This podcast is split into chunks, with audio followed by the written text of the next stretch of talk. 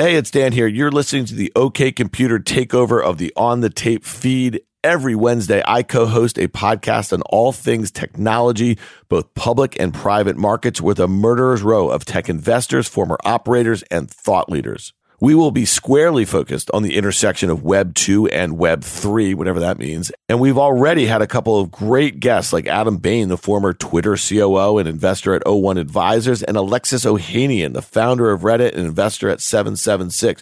So please follow OK Computer in the podcast stores and follow us on Twitter at OK Computer Pod. Hey, Dan. What up, guy? You're into this fintech. What's all this I'm hearing about Current? You're going to like this guy. Current is a fintech company that's completely disrupting traditional banking. Wait a second. Does that mean I don't have to drive to the bank anymore? yeah, exactly. I manage an important part of my family's finances from one easy to use app. Well, I got to get this app, but where can I learn more? It's super easy. Just go to current.com slash OK, O-K-A-Y, and download the app. That's current.com slash OK. Current is a financial technology company, not a bank. Banking services provided by Choice Financial Group, member FDIC, and Cross River Bank, member FDIC.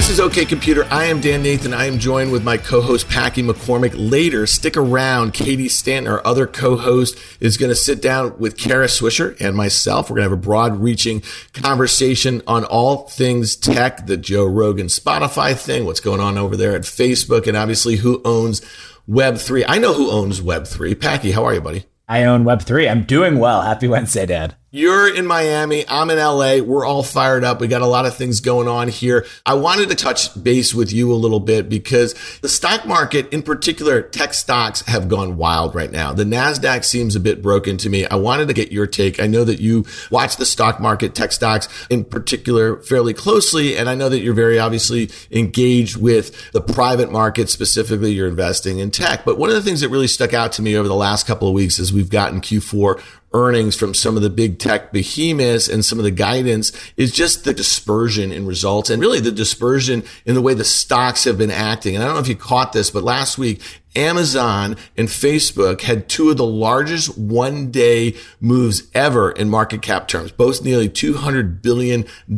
One going one way, one going the other, leaving me to say, what do you want from me? When you see that sort of price action, what are you saying as somebody who's not staring at a FactSet machine all day long and trading public markets? What does it mean to you about the business that you've chosen? Maybe it's because I've started meditating more. I'm looking at all this short term price action as just noise almost. Like, do I think that Meta is done and that we've seen the peak in Meta? Maybe, maybe Apple killed it. I don't think so. Snap moved 70% intraday. That's not rational. And so I'm kind of sitting back and thinking, which ones of these businesses am I long term bullish on? The FANGs have never been the ones that have traded at the most ridiculous multiples. And so not necessarily worried from that perspective that the multiples are going to compress and we're never going to get back to those ridiculous multiples they were trading at because they weren't trading at ridiculous multiples previously. So to me i'm sitting back and almost laughing. I tweeted when snap popped like oh great text back yawn. It just feels like there's a lot of churning going on with not much actual long-term impact to me, it's really not as much about valuation. It's about sentiment. And then it's about, you have to ask yourself some pretty existential questions. Is the pivot to become meta, is that the thing that turns this company into a $2 trillion market cap company? I'm just curious. You mentioned Apple. Apple turned the screws on Facebook a little bit. It was also the sort of thing that caused the snap decline from an all time high just a couple months ago. Do you think we're likely to see it revert as it relates to Facebook in the coming quarters? I would imagine so. I think betting against Mark Zuckerberg has never proven to be a good business decision or investment decision. So my opinion on Facebook is still pretty bullish. I mean, I've seen a bunch of tweets over the past few days that are like, oh, the metaverse thing. And like, luckily, Facebook just decided to rebrand to the metaverse because they want to own the plat. They've been planning this since the Oculus acquisition and even more. They know that they don't want to depend on Apple's platform, we'll see. I think Apple's probably going to come out pretty soon with the best AR VR headset that we have on the market and might own the next platform. But this is not something that Facebook did not see coming. And obviously have been putting plans in place for a long time to own the platform. So if I can buy Facebook and accumulate pretty cheaply here, I think I'm probably a buyer. I haven't made any moves yet because it is so choppy, but I would imagine that I'm going to use this period to start accumulating a little bit more. Yeah, I have to assume that Facebook from 384 in September of 2021 down to 218, as we're discussing right now, is probably pretty close to a level that makes a whole heck of a lot of sense from a whole host of reasons, strategic, that sort of thing. And betting against Mark Zuckerberg is probably not been a great trade over the last decade. One thing I would say to you is that in July of 2018, the last time the company had a real major hiccup as it relates to earnings and margins, stock went down for months. At the time, it had a one day gap, was the largest one day gap lower for any stock. I think it was close to $100 billion. Went down from July until the last week of December, and it was a 45% peak to trough decline. So the idea is if you're looking to pick at this name right here, where the sentiment's still really poor, you better be prepared to do it a bit lower because sometimes it just takes time for these things to correct. One thing you said was really interesting about Apple and the likelihood that they create a VR headset that competes with Oculus. It seems like this is very contrived that Tim Cook has had these privacy issues on his mind. He's been battling with Zuckerberg for years on these sorts of things. Could that be the final straw if they were to release some piece of hardware that is so much better than Oculus? And listen, by all accounts, it seems like people are very happy with Oculus. I saw your friend Chris Dixon at A16Z Crypto, and he wasn't really opining, I don't think, from an investment standpoint, more from it's a great device, but do I want a device like that in the hands of a centralized owner like Facebook? And I guess the same thing would apply to Apple. This has been the drum that I've been beating a little bit. I even wrote about Facebook's metaverse ambitions and that I think it's actually better if Facebook wins over Apple for the whole ecosystem because Apple has shown that it is willing to do battle with developers to maintain its 30% fee Apple is a more closed ecosystem. Apple does what Apple wants to do, and that's great. And I'm talking to you from my Apple computer right now. I have my iPhone in my pocket. I have my iPad sitting right here. So I'm not complaining about it, but I do think in terms of an open metaverse, it's a hell of a lot better for that kind of movement. If somebody like Facebook is the one funding a lot of the hardware development, I think Zuck even compared themselves to Xerox PARC, where they're the central entity that has a lot of money that's just pouring it into R&D that the rest of the ecosystem will benefit from. And I think that was designed to appeal to a very particular type of person and it worked on me. Obviously saying and doing are two different things but I do think that Facebook has been more open than Apple has been. And so obviously you don't want meta controlled but meta as the hardware builder of the metaverse for now and the big R&D provider feels like it's more default open than an Apple metaverse would be. It's interesting, these centralized platforms that we're talking about here. Spotify has obviously been in the news in this issue with Joe Rogan, and this stock is down 30% on the year. It just can't catch a bid here. And I thought it was really interesting when Jack Dorsey, the former CEO of Twitter, when he left in late November, he's been making a lot of noise about who owns Web3. That's why I was kind of joking. I think that you own Web3 from a thought leadership standpoint. How's that, big guy? But this one is interesting. As this kind of dust up happened with Spot, Jack tweeted out a link to a company where you can actually transfer your Spotify playlist to other platforms. And I thought that was really interesting. Has there been any success though in any decentralized apps? Remember D apps? That was a thing before NFTs were a thing. That was a thing before people like me heard of DeFi, DApps, this decentralized web. Where are they? And are we ever going to be using them? Yeah, there's, I think on both the music side, the social media side, there's a bunch of really interesting attempts happening right now. I wrote about a company called Braintrust last week that is a talent marketplace in Web3. Their founder had a really interesting point, which is social media platform, you're not paying anything to use Twitter, you're not paying anything to use Facebook. It makes it more closed to attack from a decentralized service than something like an Uber or a talent marketplace where you're paying pretty big sums of money to these platforms in the form of a take rate. I do think that we'll have some kind of user owned decentralized social media services of some sort. I think a lot of the attempts are to use the Chris Dixon word seem a little bit skeuomorphic now, which is to say Twitter plus a token or Twitter plus user ownership. And I think it needs to be a little bit more novel than just taking what we have now and decentralizing it. And I think the Spotify will be kind of the same thing. We talked about on the show music NFTs before, and I think that's a really interesting primitive I think the next thing will not necessarily be like, okay, great, now you own all these music NFTs. Here's a thing that looks exactly like Spotify on top of it. I think people will build new platforms that take into account the fact that you have these music NFTs and create totally different experiences as opposed to replacing Spotify. Spotify is awesome. I know there's been issues. I think one of the actually most interesting things here is this past week in Web3, there was this whole issue around your ENS domain, your .eth that you see all over Twitter. One of the core team members, Brantley, one of his 2016, I think, tweets surfaced and he says in his bio he's Catholic. He had some very homophobic, transphobic, etc. views. And one of the things that happened was that immediately instead of saying this person needs to be fired or not, and he ultimately ended up getting fired, there was this really interesting conversation around the fact that people could just choose to delegate their votes. So when you got your ENS tokens, you had to choose who would vote them for you. A lot of people gave them to this guy Brantley.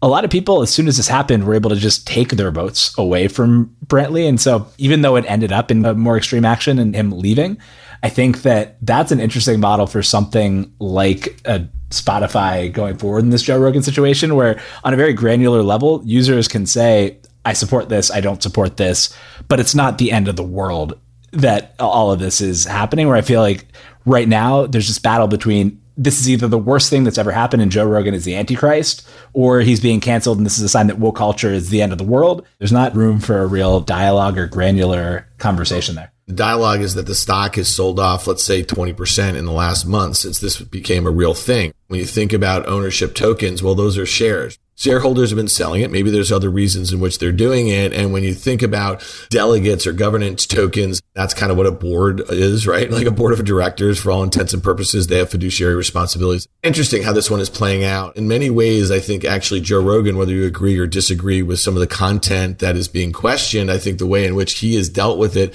is probably far better than that of which the company Spotify and Daniel Ek, the way that they have dealt with it. When you think of stakeholders, it's not just shareholders, but it's also employees. Users are obviously big stakeholders, but they're the ones paying you. And really, I think Daniel Ek is trying to speak to his employees. They run the risk of having mass defections there, the risk of defections on the content front. But I have to think with Joe Rogan, I'm not a fan of Joe Rogan's. The stuff that's come out is not particularly great. I am not the cancel police or anything like that, but this is a company that paid him $100 million to be exclusive on their network. And sooner or later, the stakeholders are going to actually vote, whether it be with their dollars, whether it be shares or whether it be employees leaving or whether it be the content creators leaving. And that's what's going on. Daniel Ek has not done a good job of this. Months ago, I suggested that Spotify had a Joe Rogan problem because he was probably the most prominent voice associated with that brand. And now I really think that Spotify has a Daniel Ek problem because he just hasn't dealt with this controversy particularly well. I know he doesn't want to be a censor,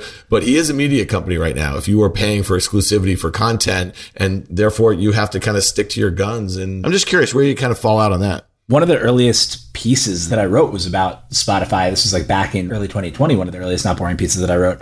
And wrote about Spotify a couple times then, and I was super bullish on the move to go out and acquire content and spend a bunch of money on that because either in actuality or in terms of an argument to the market, it looked like, hey, we're finally owning our own content and taking back control of our margins as opposed to just locking ourselves into low margins based on the deals that we have with the record companies.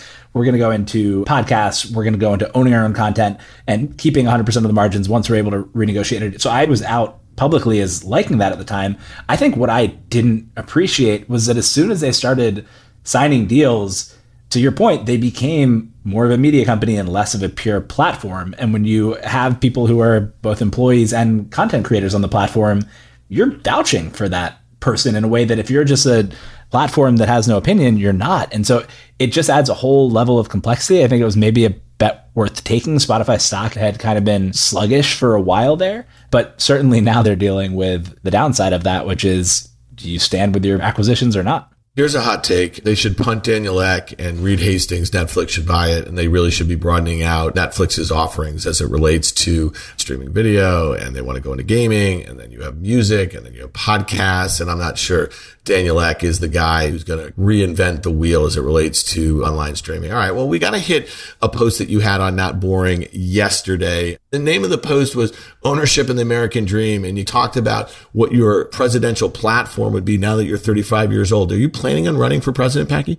The team is hard at work polling and seeing what my chances are, but it can't get much worse is really part of my slogan here. No, the point of the piece was it came from a bunch of different things that I was feeling all at the same time. One, the fact that the Olympics were on and I didn't give a shit and I don't know anybody who gives a shit that the Olympics were on is unbelievable to me because that didn't used to be the case. And I think there's a million reasons for that. One is just there's a lot more things to do. Whereas when I was growing up, there were a few channels that you could watch and everyone was watching the Olympics. So not all a national sentiment, but still weird. Two, my friend Kevin Song, he finally announced and launched his company Withco that's helping small business owners buy their real estate. So there is that pride there. Three was this idea that I'm raising, putting the finishing touches on Fund Two for Not Boring Capital. And I can only raise from accredited investors. And there's all these restrictions around how many accredited investors. And I think that's absolutely wild in a country where state governments sponsor the lottery, which have negative expected value, that you wouldn't let people invest in a positive expected value vehicle like a venture fund if they don't have a million dollars already, that is crazy to me. And then another friend of mine, Brett, is launching something called FriesDAO, and he's a lawyer and really kind of gotten the weeds on a bunch of this with me.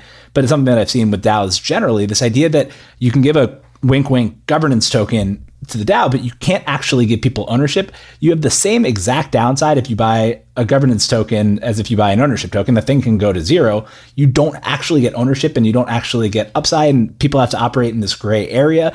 And it just feels like something that a few decades ago, half a century ago, whenever, maybe 70 years ago, post World War II, at some point, the US would have embraced this and said, hey, there's all this innovation happening. Let's be at the forefront of this and let's get out of our own way and let's make America a great place to own and share in the upside. And it just all came together this week and just didn't feel like that.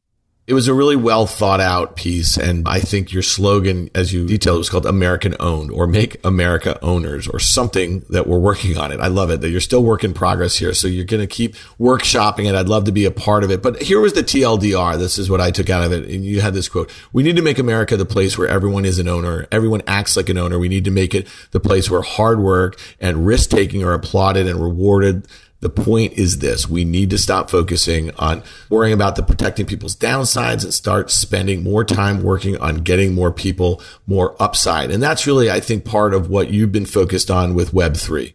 100%. It's actually part of the inspiration for that idea and part of the change in my framework on that was I was talking to one of the early Robinhood investors and I'd written a post coming out against Robinhood and I do think it's tough to make it so easy for people to trade something like options where if you ask 90% of the people on Robinhood who trade options to name one of the Greeks, they'd look at you like they had no idea what you're talking about. And so like it's really easy to lose money trading options. So I came out against that in the piece because I had when I was younger lost a bunch of money trading options. So said that it was crazy they made it that easy. And the person's point was the average account size is like 400 bucks. And that's like a pretty decent portion of these people's net worth. In some cases, it actually makes zero like what are you going to do? Go make $11 an hour and save up and catch up. That's not going to happen. So there's a bunch of people who are on Robinhood saying, yes, I know this is probably going to go to zero, but I could turn that $400 into $10,000. And like that is a life changing amount of money for me. And so I don't think options trading is the best way to get there, but I do think that it's crazy that people have so many restrictions around the ability to own and the ability to generate upside that would help them close the gap. And so that's part of the reason. The fact that protocols want to give people ownership and it's a pain in the ass for them to do like not buy not sell shares but want to give people ownership and that's a difficult thing to do it's just something that i think needs to be revisited to quote Sundance, he says to Butch early in the movie, you keep thinking that's what you're good at. You keep doing that, man. These pieces are great. I think you give a lot of caveats when you kind of lay out the arguments. You say people far smarter than me will rip this apart. But you know what? If you're not putting those views out there and you're not making us think about these things, there's just not going to be any change. So I really appreciate it. I always love reading Not Boring and I really enjoy listening to the podcast version. So how do you pick real quickly? Because you got me right out of the gate with this one. You had Team America. F yeah. And you bleeped it out. Like, what the fuck, dude? Like, come on. I know. I don't know why I bleeped it out. I had a couple people in my DMs this week saying like, "Hey, you really can't just use whatever songs you want to use in your pod," which is also completely fair. I try to keep it under 30 seconds because in the back of my head somewhere there's some rule that if I don't go over 30 seconds, I'm fine. I don't think that's true, but I don't know. So I think I just got freaked out, and so I decided to use the non-curse word version. And, you know, you had me this summer when you did your Solana summer and you did Cruel Cruel Summer, which was just absolutely amazing. So you got to check out Packy's podcast version of his Not Boring post. They're excellent. All right, man. We covered a lot of ground here. I really appreciate you taking the time to talk with us about how NASDAQ stocks have gone wild. We hit your post about American ownership. When we come back, Katie Stanton and I sit down with Kara Swisher. Hey, listeners, it's Dan here. I want to tell you about a company that I'm really excited about. It's called Current. It's a fintech company that's completely disrupting traditional banking. I'm a new Current customer. It's already helping me and my entire family manage our finances, all from one easy to use app. So try Current for yourself and get the app by going to current.com slash OK. That's current.com slash OK. Current is a financial technology company, not a bank. Banking services provided by Choice Financial Group, member FDIC, and Cross River Bank, member FDIC. With CME Group's micro-sized futures and options, you can access the same transparency and liquidity of the benchmark contracts with less upfront financial commitment. Diversify your portfolio and manage your exposure with the flexibility of CME Group micro contracts in crypto, metals, FX, energy, and equity indices. Learn more about what adding futures can do for you at cmegroup.com slash micros. Kara Swisher is the host of Sway, a twice weekly interview podcast about power by New York Times Opinion. Over her career, she's hosted hundreds of newsmaking interviews, including going head to head with people like Elon Musk, Mark Zuckerberg, and Rupert Murdoch. She's also an editor at large at New York Media host of the Pivot podcast and executive producer of the Code Conference. Kara Swisher, welcome to OK Computer. I'm here with Katie Stanton, my co-host here. Hi. Hi. Hi. Why is it called OK Computer? All right, good question. I mean, listen, all the great tech podcast names have been taken from Decode to Pivot, now a little sway here. But what we were doing with this one, and you may appreciate this a little bit when we're thinking about what we wanted to do and how we wanted to do it differently than some of the things that exist out there we really want to focus on this intersection between Web 2 and Web 3. And back in the late 90s, a band called Radiohead, which you are familiar with, had an album out called OK, the letter O, the letter K computer. We wanted to kind of riff on that. At the time, to me, that was like really about just this oncoming tech dystopia. You know, like if you go back and listen to that album, and I often said it's kind of like the soundtrack to Black Mirror before Black Mirror was ever conceived. So we're kind of riffing on that a little bit. What do you think? You like it? Okay, computer, let's go. All right, fair enough. You're like enough already. I think you bored her. All right. Well, a couple weeks ago, we had on OK Computer with Katie and myself a man that I think you've called like the nicest guy in tech. It was Adam Bain, and it was funny as we were doing a little research for our interview of you. I found an article from Recode maybe five or six years ago where you referred to Katie Stanton as the extraordinarily affable Stanton, talking about her joining the Wonder Boy Adam Bain, which I think is pretty fascinating. Now, I would just say this before I kick it over here. You tolerate me. I met you first on the set of Fast Money maybe eight or nine years ago. So I do appreciate you coming on our podcast every so often, but I think you said yes this time because of Katie. Yes, that was it entirely because I haven't talked to her in a while. I used to talk to her quite a bit, but not uh, since I moved to DC. I know we have to book you on a podcast to catch up. yes, exactly. Yeah, no, I come here for you too. You're a lovely guy too. it's a low bar in tech, so you do stand out.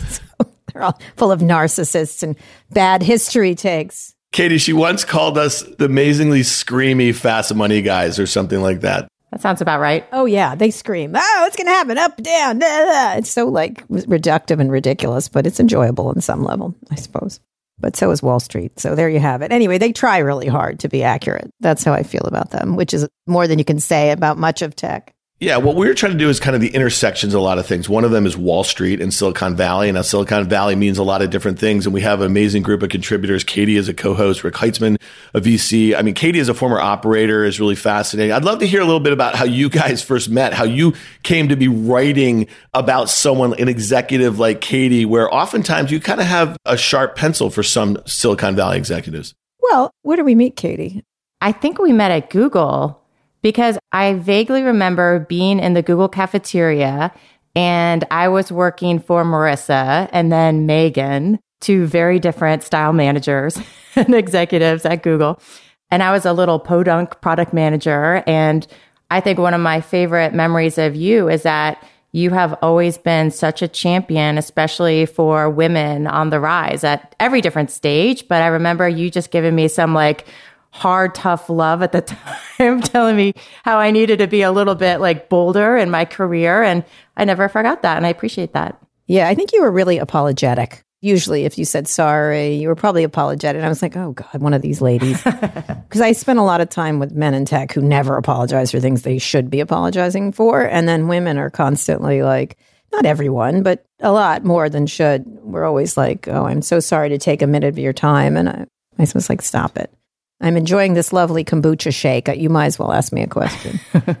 but no, I dealt with her a lot more when she got to Twitter, actually, when she was in charge of a very difficult area that continues to be difficult, by the way, for Twitter and other social media sites, which is how to deal with the media and the new media and lies and truths and stuff like that, and facts and non facts.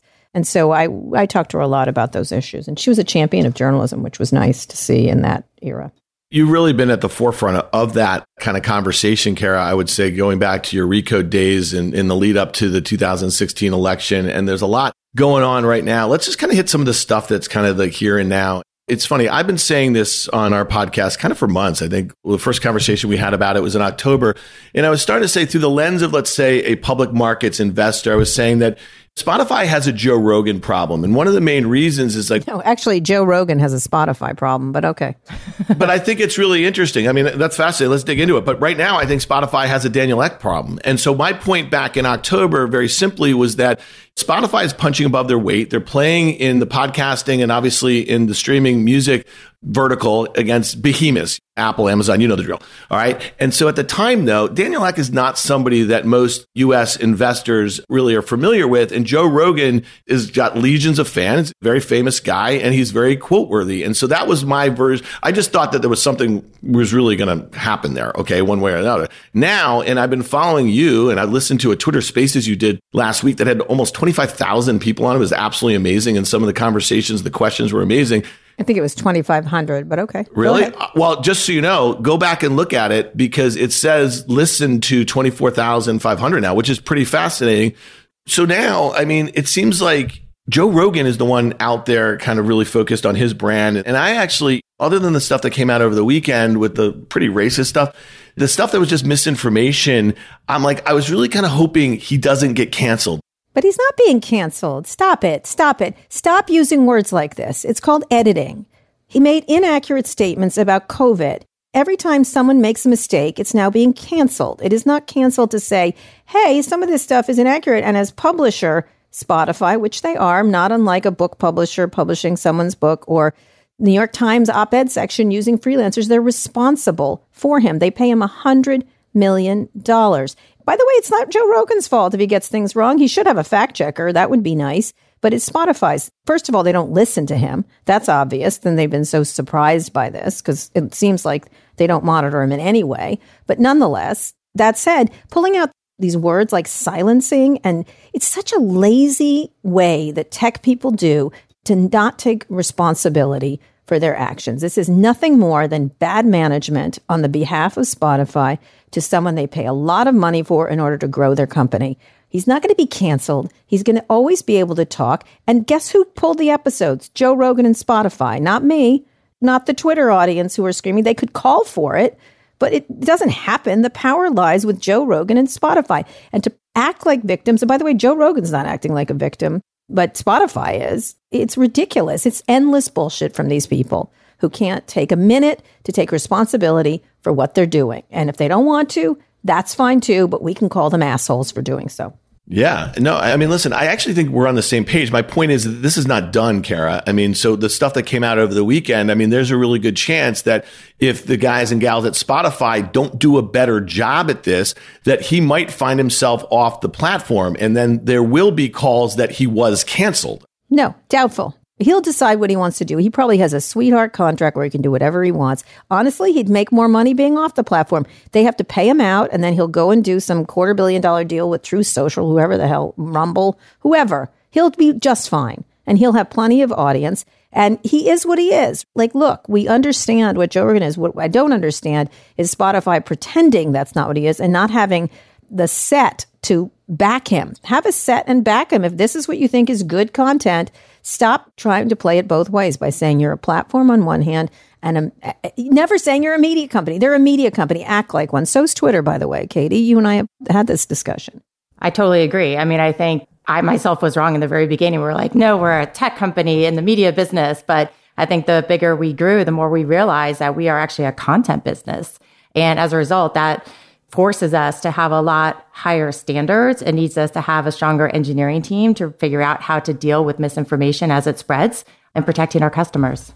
Yeah, it's interesting. Like I'm on Twitter Spaces. They don't pay me. So the relationship between Joe Rogan and Spotify is very clear. With me and Twitter, not so much. They can throw me off the platform and they do throw people off the platform that misbehave, right? They do, not very well, but they do it.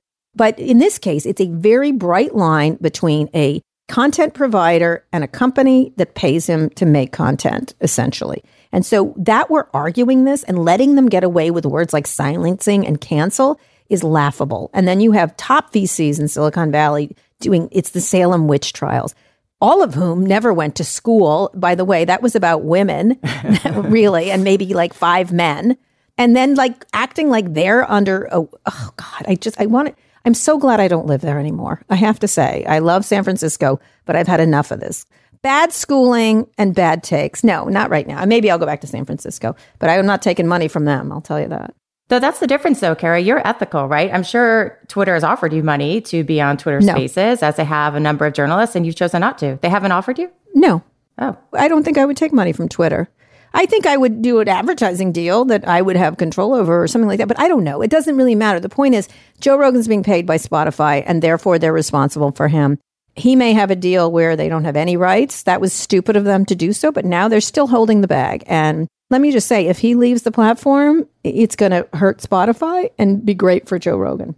He should. I would leave it if I were him. Well, Karen, but here's the point. This is not done. And I don't use the term cancel. I mean, the word cancel is used by the afflicted, those people who feel like they've been unjustly treated. And here's the thing I would just say based on the revelations of the weekend that, you know, he made a lot of racist comments. If he was making that on his podcast, there are other far worse comments, I suspect, out there that could come out over the next couple weeks or so. And then the company's going to have to make a decision. Now, let's just say they agree to part ways. Now, their brand's going to take a hit for what they did or didn't do. It's one thing to run a huge platform with billions and billions of comments every day or every week or month and having the AI tools to kind of monitor that. This is a guy, they have paid $100 million to have his content exclusive on their network. It wouldn't be hard. He said that last week. We're going to have better content moderation and this and that, whatever. So to me, the misinformation and the racism, sexism, all that sort of stuff, they're kind of two different things here. So I guess my point is why I would say I don't want him to be canceled is kind of like I know you're into uh, Star Wars and stuff like that. You know, when Obi Wan Kenobi says to Darth Vader, "If you strike me down, I'll become more powerful than you could possibly imagine." He could become like a really dangerous guy if he's like literally pushed out to the far right. What's your take on that? I don't think he is far right. He's a Bernie bro. I don't really care what happens to Joe Rogan. Listen to him if you want to. Don't listen. If he says stupid things, people should call it out, and it's not canceling it. Like whatever happens, to, Joe Rogan's hardly the point here.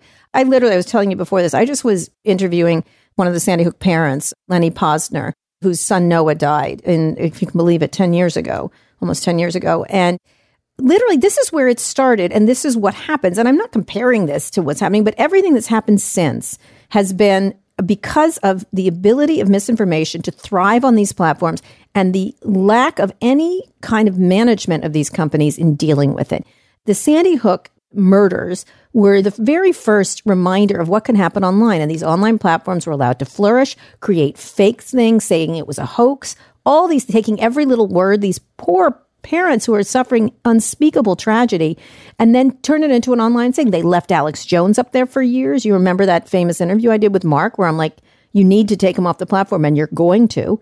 No, no, no. Free speech, this and that. It's crap. It's crap, crap, crap. When I talk to a parent like that who suffered that, and then you get into these debates about witch trials of the most wealthy VCs on the planet, you have to start to say, what is wrong with these people that they don't know the responsibilities they have? And it is not anti free speech to say, when someone who is this powerful has this much of an impact on people, if you're the platform hosting them, you either have to do something about it or not do something about it and take the crap that comes with it. But you can't have it both ways. That's my feeling. And especially what, what happened at Sandy Hook was just the canary in the coal mine to what's happening now with the big lie or anti vax information or whatever happens to be the lie of the day, essentially. Sure, you should be free to tell lies, but you should also be free to suffer the consequences of those lies. Yeah, just for the listener here, you're referring to the Salem witch trials. There was Marc Andreessen. He is the A in the A16Z tweeted about something about cancel culture, about witch trials, that sort of thing. You're referring to that, and you responded and you were asking maybe some other people on the other side of a recent debate that goes on on Twitter between some of these VCs for a thought here. So you, you just think that some of these guys who invested in all these platforms from the very beginning, and they are generally guys and became extraordinarily wealthy doing it right now, they have a bit of responsibility too they have a lot of responsibility, not a bit of a responsibility. They, they want all the money and all the fame, and they want none of the responsibility. It's classic. It's very classic. And then they want to hide behind concepts they don't even understand. The First Amendment or free speech. They want to hide to cover up their sins. And it's not wrong to say, can you please fact check this and then have it twisted into a free speech fact check? Well, there's a lot of facts. I'm like, no, there really aren't, actually. There's very few. And there's a lot of opinions, and that's very different. And everybody should have their opinion. Joe Rogan can shift from a pro vaxxer to I don't know what. I'm not sure. I can't tell because it changes quite a bit.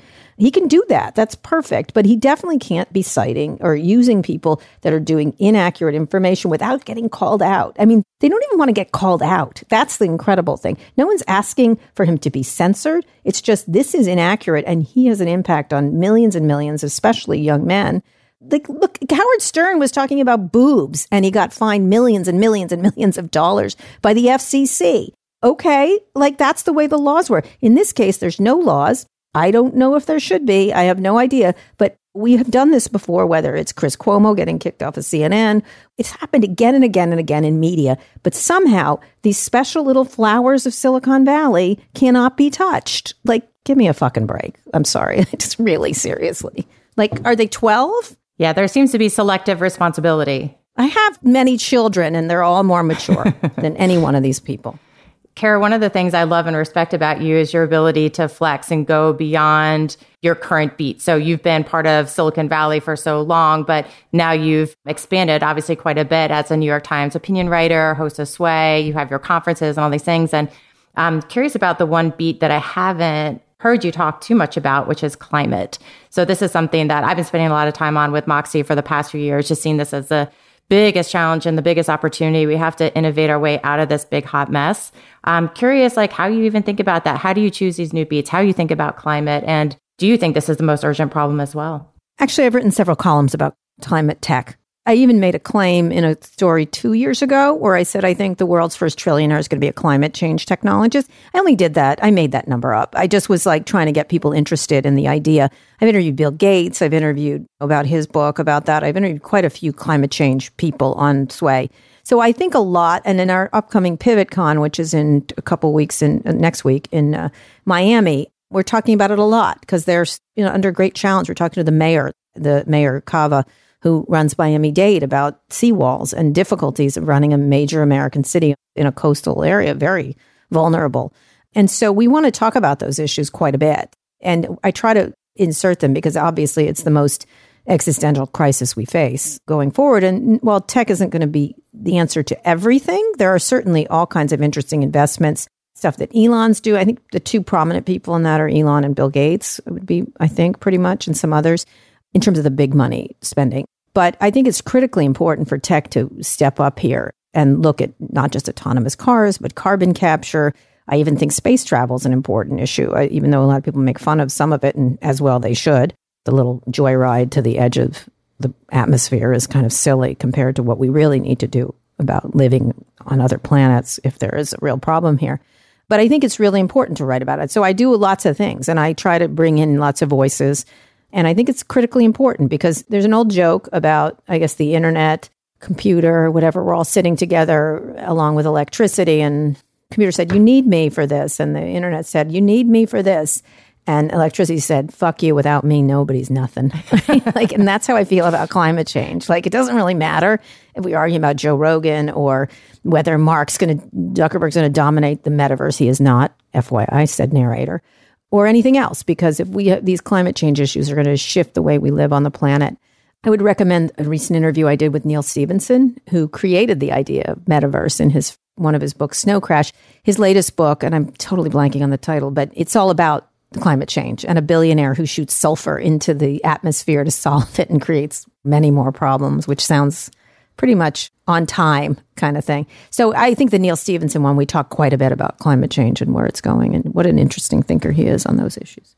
Yeah, I'm reading John Doerr's book now, uh, Speed and Scale, and it is a good perspective. And he's very thorough and clear headed about things and obviously applying his OKR framework to all these things. And one of the observations I've had in climate and as a new, relatively new VC is that climate tech is one of the few areas where it's so much more collaborative than some of the other categories because it's a must have. Like we need lots of smart people around the table and there's a lot of accountability. There's a lot of responsibility. There are a lot of ethics and mission driven, kind of the original parts of Silicon Valley that we all fell in love with, the optimism, the euphoria. We're going to democratize blah, blah, blah for everybody, improve blah, blah, blah. But climate, I think is, or climate tech rather, is just much more real, much more important and really refreshing, I think, in Silicon Valley and elsewhere, actually. Yeah, they had tried. John had had a go round with this before, by the way, as you recall. So did Vinod Khosla. There's several and got real burned in green tech early. And that's the problem. A lot of this stuff is not until like we lose Miami or something. And we have all these events, obviously, from very serious climate events around the world. But until it's something so critical that it will move everybody into like a planetary movement, we're going to heat up by the degree and then we're going to be screwed, I think. Speaking of planetary movement, you referenced your famous, and I think there were a couple famous interviews you did over the years with Mark Zuckerberg, but you also, I was at Code in September in LA and you sat down with Elon Musk. And I thought that was really interesting because you have a way with him that I think very few other journalists do. He likes talking to you, I think. Mark does not like talking to you. He sweats.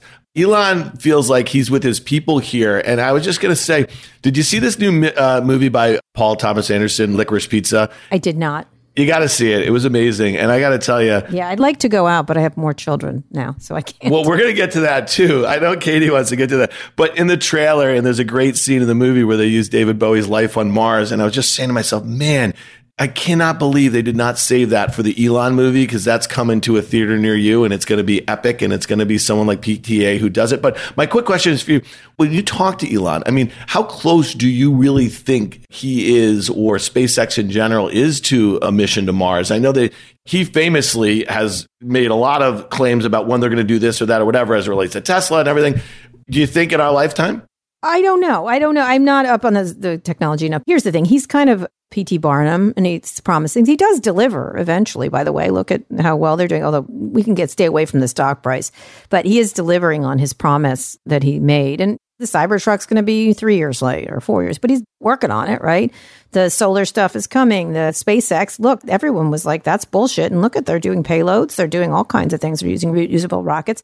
So I tend to think a lot of his proclivity to be, I'm using a kind term, a jokester. Some people think he's an asshole. Like it depends on where you're sitting. To want to take little digs, make stupid remarks like Senator Karen about Elizabeth Warren or whatever. It's juvenile. At the same time, he totally delivers. And so I try to approach him in that sometimes I sort of access the jokester that's not the cruel jokester. You know, the pedo thing was stupid. He does a lot of stupid tweets and then he does some that are funny. He likes to behave like that. He enjoys it for whatever reason. And so I let him be him. That's one. I call him on the stuff that I think is unfair. I think even though he gets angry, sometimes he says, I'm going to leave. I'm like, okay, leave. Like, what do you want me to do? I'm not your mama. His mama got mad at me once, by the way, And when I wrote a column. she wrote me all kinds of mean tweets at me. So I see where he gets it. I love her on Twitter. She's great. Yeah, she can be mean. I just raised a normal question about COVID protocols, mom. But I get it. I'm good with her insulting me. I'm good. I'm fine. She's frightening a little bit. And then I sort of access the funny stuff because he's so competitive and the Bezos stuff around the rockets where I knew he would launch into 50 penis jokes immediately. and I kind of wanted him to. I wanted the penis jokes. And so I went there with him. So I think we beefed over the years. We didn't talk for one year. I don't know why, of something stupid. And he got offended by something I said. But I think he's really quite a visionary, and the stuff he's working on is very important, whether it's boring or Hyperloop or Tesla or SpaceX. I think it's really important. And I spend so much time with people doing the stupidest things, like thinking a dating service is the most important thing on the planet, to this. He's taking big shots. At the same time, some of his stuff is just like, oh, good God. He was good on SNL. Carrie, you know I love my POTUS, but I'm kind of upset with my POTUS for not acknowledging all the great work that Elon has done. Yeah, I don't understand that. Do you understand? Yeah. I have no idea. I should call them and find out. I find it ridiculous because he's problematic. Because then he'll like come out with Canadian truckers thing or Senator Karen, or you just never know what you're going to get from him. But there's no question he is the one person who has spurred the other companies to move into self driving and autonomous cars and electric cars. He's a critically important. He will be a historical figure. He will be an important figure. They would never have done it without him doing it. And again, the valuation, I don't know. I'm not an investor. So I just feel like I don't understand why Biden's doing that. It's weird. It's weird. It's sort of like Trump with Bezos. Like, come on, let's acknowledge. Not a fan in many ways, but in some ways, like for Trump to have that weird attack on Bezos seems over the top. All right, so Carrie, you've talked about Marc Andreessen. You talked about Zuck. Who's your favorite Mark? Oh, I like Marc Benioff. I knew you'd say that. he can be a blowhard sometimes, but I don't mind. I think he's really interesting. I don't mind him virtue signaling. I don't care. I think he does walk the walk in a lot of ways. I like Brian Chesky quite a bit, and I know there's controversy around Airbnb sometimes, but I think he's trying to do the right thing. There's a lot of CEOs like Satya Nadella. Uh, we had a great interview at Code, actually. I find him to be really interesting. What a interesting thinker. I like most of them, not all of them. Which female CEO are you paying the most attention to? Okay. if there were many female CEOs, I know we don't have enough. I mean, I've talked to Aicha Evans at Zoox and some other places. That's now an Amazon company. So there's not that many at all. We've got Jenn Hyman, Katrina Lake. Jenn Hyman, I've interviewed her. We've interviewed Lisa Su. She was great. We try very hard to bring in female CEOs, but I'll tell you, we do CEOs. And so it's typically a man, it's typically a white man. And it's gotten worse, hasn't it? There seems to be fewer in tech. Lisa's very important. I was going to say the other thing, Kara, you schooled me on is that you've been trying to get all these women on different podcasts. And my response to you has always been, Oh, I'm really busy. I can't do it. And you're like, Katie, take your space. Take your fucking space. Drives me crazy. Just right now with PivotCon, literally every white man says yes. Every one of them. Like there's never a no. People of color, women, I ask double the amount and get half the response of the white men. I want you to take your space. And I hate when you say I'm busy. And then don't complain that you're not asked. By the way, there is tons of misogyny and racism. But if you're asked and you're asked because we think you're a worthy person, say yes and take your space. Yes. So, PSA for every woman listening, every underrepresented minority listening, when you get asked to be on a board, when you get asked to speak on a panel, when you get asked to be on a podcast, say yes. We need more of these voices represented in media and tech and all these other great things. I agree. Take your space. Hashtag take your space. Take your space. I take my space. I take three spaces. so, Kara, the one area where I'm seeing a lot of women and a lot of people that you might call underrepresented in traditional tech is in Web3. And you wrote a great piece in the New York Times in mid December about Web3. And it sounds like you're trying to be very optimistic. One of the things that I find really interesting in the seat that you're in now is I know you from all things D and Recode and really driving a lot of the tech narrative and challenging some of those narratives and generally optimistic, I think, along the way. You were calling people out, not really the technology or some of the incentives. Some of the technology. some of the technology. But your piece was really good. I thought it was really well balanced. And I'm sure it's your ideas have evolved even in the last couple of months because things have been moving very quickly. I'm just curious because you had this one quote in there.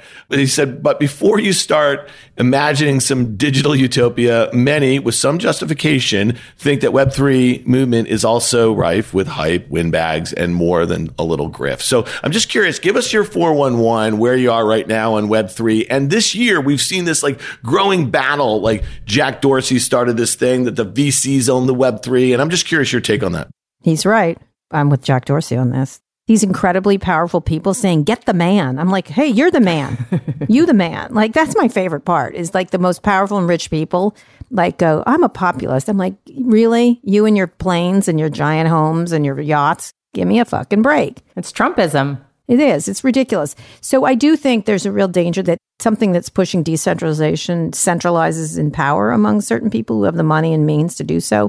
I'm on Team Jack on this one, and I love him tweaking them all. And he's also a powerful and rich person, but he kind of is like, he's not saying he's not. He's just like, give me a fucking break. That's what he's saying when his thing. So I do worry. A couple things. I just interviewed Bob Iger, who I think is terrific CEO. I listened to that. That was great. That was a great interview. He talked about the dangers that are coming. You know, if he, he doesn't run Disney anymore, but if you run a brand like Disney, you got to worry about who's running this thing, who's running the show. And if it's the same people who did the last one, we should all be a lot worried. And so I think it was somewhat comical with Facebook suddenly changing their name and it was a land grab on their part, but they have to deliver. And I think one of my issues is that I'm a little worried about power centralizing again as it did with the main internet, the internet we have now. I think this is going to require much more creativity and ingenuity and innovation. And these people don't have any, like that's like, or don't have enough to do it. And so I hope that there's a more dispersed kind of group of people involved without it turning into this sort of dystopian libertarian kind of thing that's over libertarian. You know what I mean? Like, do whatever. I'm like, no, nobody does whatever they want on the streets of America. And so I think that's my worry is that it becomes sort of this chaos or it's run by the powerful people once again. You can't get innovation and really changes made if that's the case, I think. I mean, Kara, you live in DC and you're at this intersection of both, you know, tech and regulation. I'm curious what you're hearing on the ground from your friends in government, how they think about tokens and securitizations and regulations of this whole emerging economy. Well, they're trying to clean up the old one. I just did a long interview with Lina Khan, who's the chairman of the FTC. I'm sure I'll be talking to John Kanter soon enough, who's the new head of antitrust. And I talked to Amy Klobuchar quite a bit and some others, Mark Warner. I did a great interview with Ken Buck and David Cicilline. These are two opposing people who are on the same side of a lot of this regulation. And so they're trying to clean up from the old stuff, whether it's privacy or anti hacking legislation or transparency legislation. There's all kinds of legislation, or else you're a regulator like Lina Khan, who is outmatched by a factor of a lot in terms of trying to get enforcement or figure out what these flood of mergers, which one to try to stop when it's just incoming constantly. So I think they're dealing with the past or how to deal with current issues around misinformation, everything, just everything, privacy, misinformation, hacking, et cetera, et cetera, cybersecurity, et cetera. And so I think they are aware. We did an interesting interview with Gary Gensler, the head of the SEC, about what they're going to do about crypto. I did an interesting interview with Senator Warren about this. And I think everyone's sort of like, hmm, let's try to cut this one off at the pass so that we don't have the same problems we did last time. So I think because it's finance, there's not as much, a lot of it is finance right now. And contracts, NFTs are contracts essentially. I think there'll be more legislation more quickly because it's stuff that, it, whether it's healthcare or money, it's a little less. I think they're going to want to have some regulatory oversight over the, some of this stuff. So, Kara, here's one a couple days ago. I think it was probably around the time that Facebook was down 25% in one fell swoop after they reported their Q4 results. You know, Ben Thompson from Stratechery, he tweeted this. I thought this was really interesting. And you probably noticed this that they mentioned TikTok a whole heck of a lot of times on their conference call. And Ben tweeted, It sounds absurd to tweet it, but the FTC really is suing an American company for eliminating competition while a Chinese company is eating their lunch. I thought that was really interesting way to phrase it. I'm just curious on your thoughts because it really does fit into this. Meaning that they have competition. Well, it's funny. I mean, you know, you've been reporting on this, you've been critical of this. Anytime Facebook over the last 10 years has seen any competition, they put a billion dollar offer in and they do an acqui-hire and they squelch competition. And that's the FTC's focus here. But really, they're probably what he's saying here is that we've opened another flank here for our US tech champions at a time where China is reined in their own, but they're doing a heck of a job, at least as far as ByteDance is concerned here. Sure. I mean, TikTok is one company, right? And it's fine to have competitors. My issue was that any time that they were too big, their excuse was not just TikTok, it was TikTok China, like that kind of thing. They want to make sure you understand that they are the fighters for freedom when they're not my fighters for freedom. Like, thank you. I have others that I would prefer. I think they were doing it for their own self preservation. That said, TikTok is a major competitor to Facebook. And you know why? Because Facebook doesn't innovate. Like, you know what? People aren't on their big blue app because it's not as good as it was. It wasn't really ever that good, but it was useful. It was certainly a utility, which is what Mark called it when I met him many years ago. And just people aren't using it. This is typical of the cycle of technology. Some things go up, some things go down, and they inevitably all go down. And that's what's happening to Facebook is that it's they've reached their saturation point essentially. and they haven't offered anything else. And so they'll move to other things like attacking competitors or trying to get legislation in their favor or buying things. That's where they are. That's where you are in their cycle. I doubt they're going to win by innovation. I don't see it. I don't find them to be more innovative than some of these amazing startups that you see. And so what I'd like is for the government to clear the way for these startups by clearing out some of the power. Like who's investing in social media right now? besides the Chinese, not US companies. I remember Ben Horowitz said I'd never invest in search or social media or commerce right now that much because what's the point? And that kind of says it all. This was a couple years ago. And they haven't. Snapchat was the last major social media company created, right? But is it interesting to you, Kara, that Snap and Twitter, I mean, even combined right now, they're less than $100 billion. They're small. Yeah, tiny. And they'll never get to a billion users. And so it's kind of funny, even though that blue site on Facebook is a dead stick, I mean, they still have more than 3 billion. Yes. Yeah. Yeah. No, inertia is an excellent way to keep people on the service. And the other challenge, too, you see from a VC perspective, that something like 40% of every VC dollar is spent on Google or Facebook or Amazon. So it's like, it's a self fulfilling prophecy. It's hard to break out of this vicious cycle of these big behemoths that are just sucking in so much American or global consumption and capital. That's hard. And I think, look, the reason TikTok is successful is not because they're Chinese, it's because they're great. People like it. Let's remove the Chinese part. The reason they're kicking Facebook's ass is because it's a great app. It's fun to use. It's addictive. It's not so unpleasant. And there's a lot of problems. There was a, I think, a NyQuil chicken challenge. Oh my God. But they've been taking that off. Like, that's crazy. And they should be monitoring that stuff. But it's beating not because it's China. And by the way, we I was one of the first people to write about the dangers of China and got a lot of pushback from a lot of, by the way, Silicon Valley VCs. I was like, this country, I call it a surveillance economy. I said they're dangerous. I said the government is facilitating these companies to be stronger than they are. I remember getting the pushback I did. And now, of course, China. And when I did that interview with Mark, where he talked about Alex Jones and the Holocaust deniers, which got more attention, there was one thing he said was about this like it's either me or China. Like I called it the Xi or me argument. And I was like, I don't want either of you. I don't like Xi, but mm, not so fond of you. That's more fond of you than Xi, but okay. That's like having to choose between, in my case, like, I don't know, what don't I like? Zucchini or. How can you not like zucchini? I don't like zucchini. I'm sorry. Zucchini is delicious. I do like my brother when he makes it, I like it. But, you know, something I don't like and something I don't like. So I don't think the Xi or me argument is one I really want. I don't need a corporate protector. I need the government to protect us from incursions from China, whether it's cybersecurity or etc. I need the government to do that. And by the way, who's the company actually reining Facebook in right now? Guess who? Apple. Look at the numbers. That was what was fascinating. Whatever number they said, 10 billion, I think they just made that up, honestly. It might be, who knows? Like again with the numbers with Facebook. Remember when they did that number where it's only 0.00% of stuff on our platform is bad. I was like, you just made that up, that number, didn't you? You hoped I'd just type it. And there's no way of me of knowing what the actual number is. But the fact that Apple is the one that's reining in these companies is not good. I mean, yay for the privacy parts, but no. Like, I don't want Tim Cook to be the cop of the internet. I didn't elect him. He's not accountable. So, whatever. Well, two and a half trillion dollars later, that's what Apple is able to flex on. Kara, let's quickly talk about the markets here because, again, I said earlier, I met you coming on a market show and you always had tremendous insight into like these massive themes that become massive investment themes. And that was one of the reasons why we always enjoy talking to you.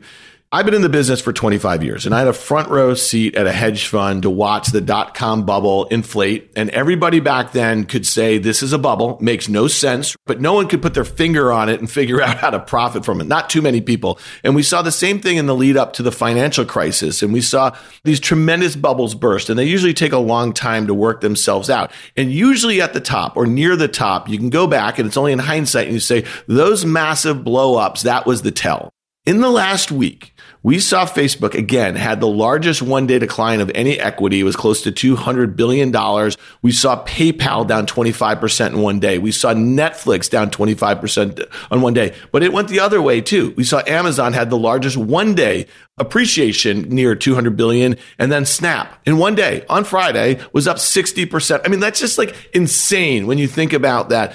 What is your take right here? Are you talking to like execs about this movement? Because on the investment side, People think that the plumbing's broken in the markets and it's obviously manifesting itself in mega cap tech. I'm just curious if you have any takes on that. I'm not an investor. Don't get, you know, I'm the person who bought Bitcoin at $10 and then lost my, my, my, I did. I have 50 Bitcoin somewhere. I don't, 10. I don't know what I have. I bought it for a story. Remember Wences Casares? You got to find it. I'm never going to find it. It's gone. I probably threw it out. And again, I'm the person who turned down a job at every major tech company over the years when they were small. So don't go with me. Money is not my motivation. I hardly pay any attention. I just put money in the market and I leave it there for the rest of my life until I need it. Hopefully it'll be there. But let me just say, I think people are differentiating between different companies. They're looking at the fundamentals just like they should rather than buy them as a group. And so I think if you look at Amazon, you'd have to go, hmm, pretty friggin' impressive, except for the regulatory overhang, which is not insignificant. I think he's got a world of trouble in that regard. I think he'll be the one most focused on because I think they get it. Facebook will wane. Amazon might not. There's nobody on the horizon. Google is where they should be looking because it doesn't look like there's any competitor there, kind of thing. And so I think they're just differentiating, and Snap is just winning by innovation. Talk about a company that gets shoplifted by Facebook every day of the week and twice on Sunday and still manages to create amazing innovations. It's so true. It's I, I used to joke that Evan Spiegel was chief product officer at Facebook, but he's winning through innovation and creating a differentiated product and products people like. And when he makes a mistake, remember he did that one thing that everyone, my teens went crazy and wanted me to call him when he did a redesign or something. I'm, I'm not calling him, but then I did. But he's winning by innovation and changes and changes of himself. By the way, there's someone, boy, has he progressed as a executive and a person and not perfect, but boy, has he progressed massively. How awesome to be the children of Kara Swisher. And when you get pissed off about social media, you're like, Mom, call Evan. Mom, call Tim Cook. Call Sundar. They don't want to anymore. They're like, oh, Mom, stop. They're essentially at this point. No, they're pretty good. They're pretty good.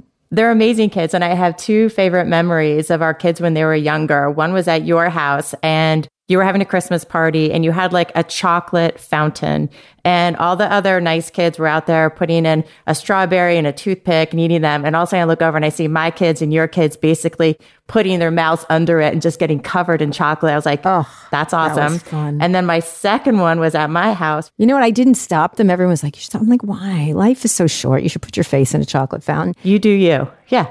There's actually oil in there. That's what was gross. There's vegetable oil in there to make it all flowy. Ooh, I didn't know that. Oh, yeah. Gross. I mean, imagine you could never do that again in COVID times, right? You're like, oh, that's like unsanitary. But anyway, that was a fun day. It was a fun day. And the second one was at my house at a Christmas party. And all five of our kids were jumping on a bed that was surrounded by glass windows. And I was like, it'll be a miracle if we don't end up in the ER tonight, but we didn't. And that was amazing. They're behaved well in the right ways. That kind of stuff is fun. I just. Exactly. Like, be a kid, jump on beds, put your heads in chocolate fountains. I'm the good parent around homework or at school right now. My 16 year old is all agonized about work, about college.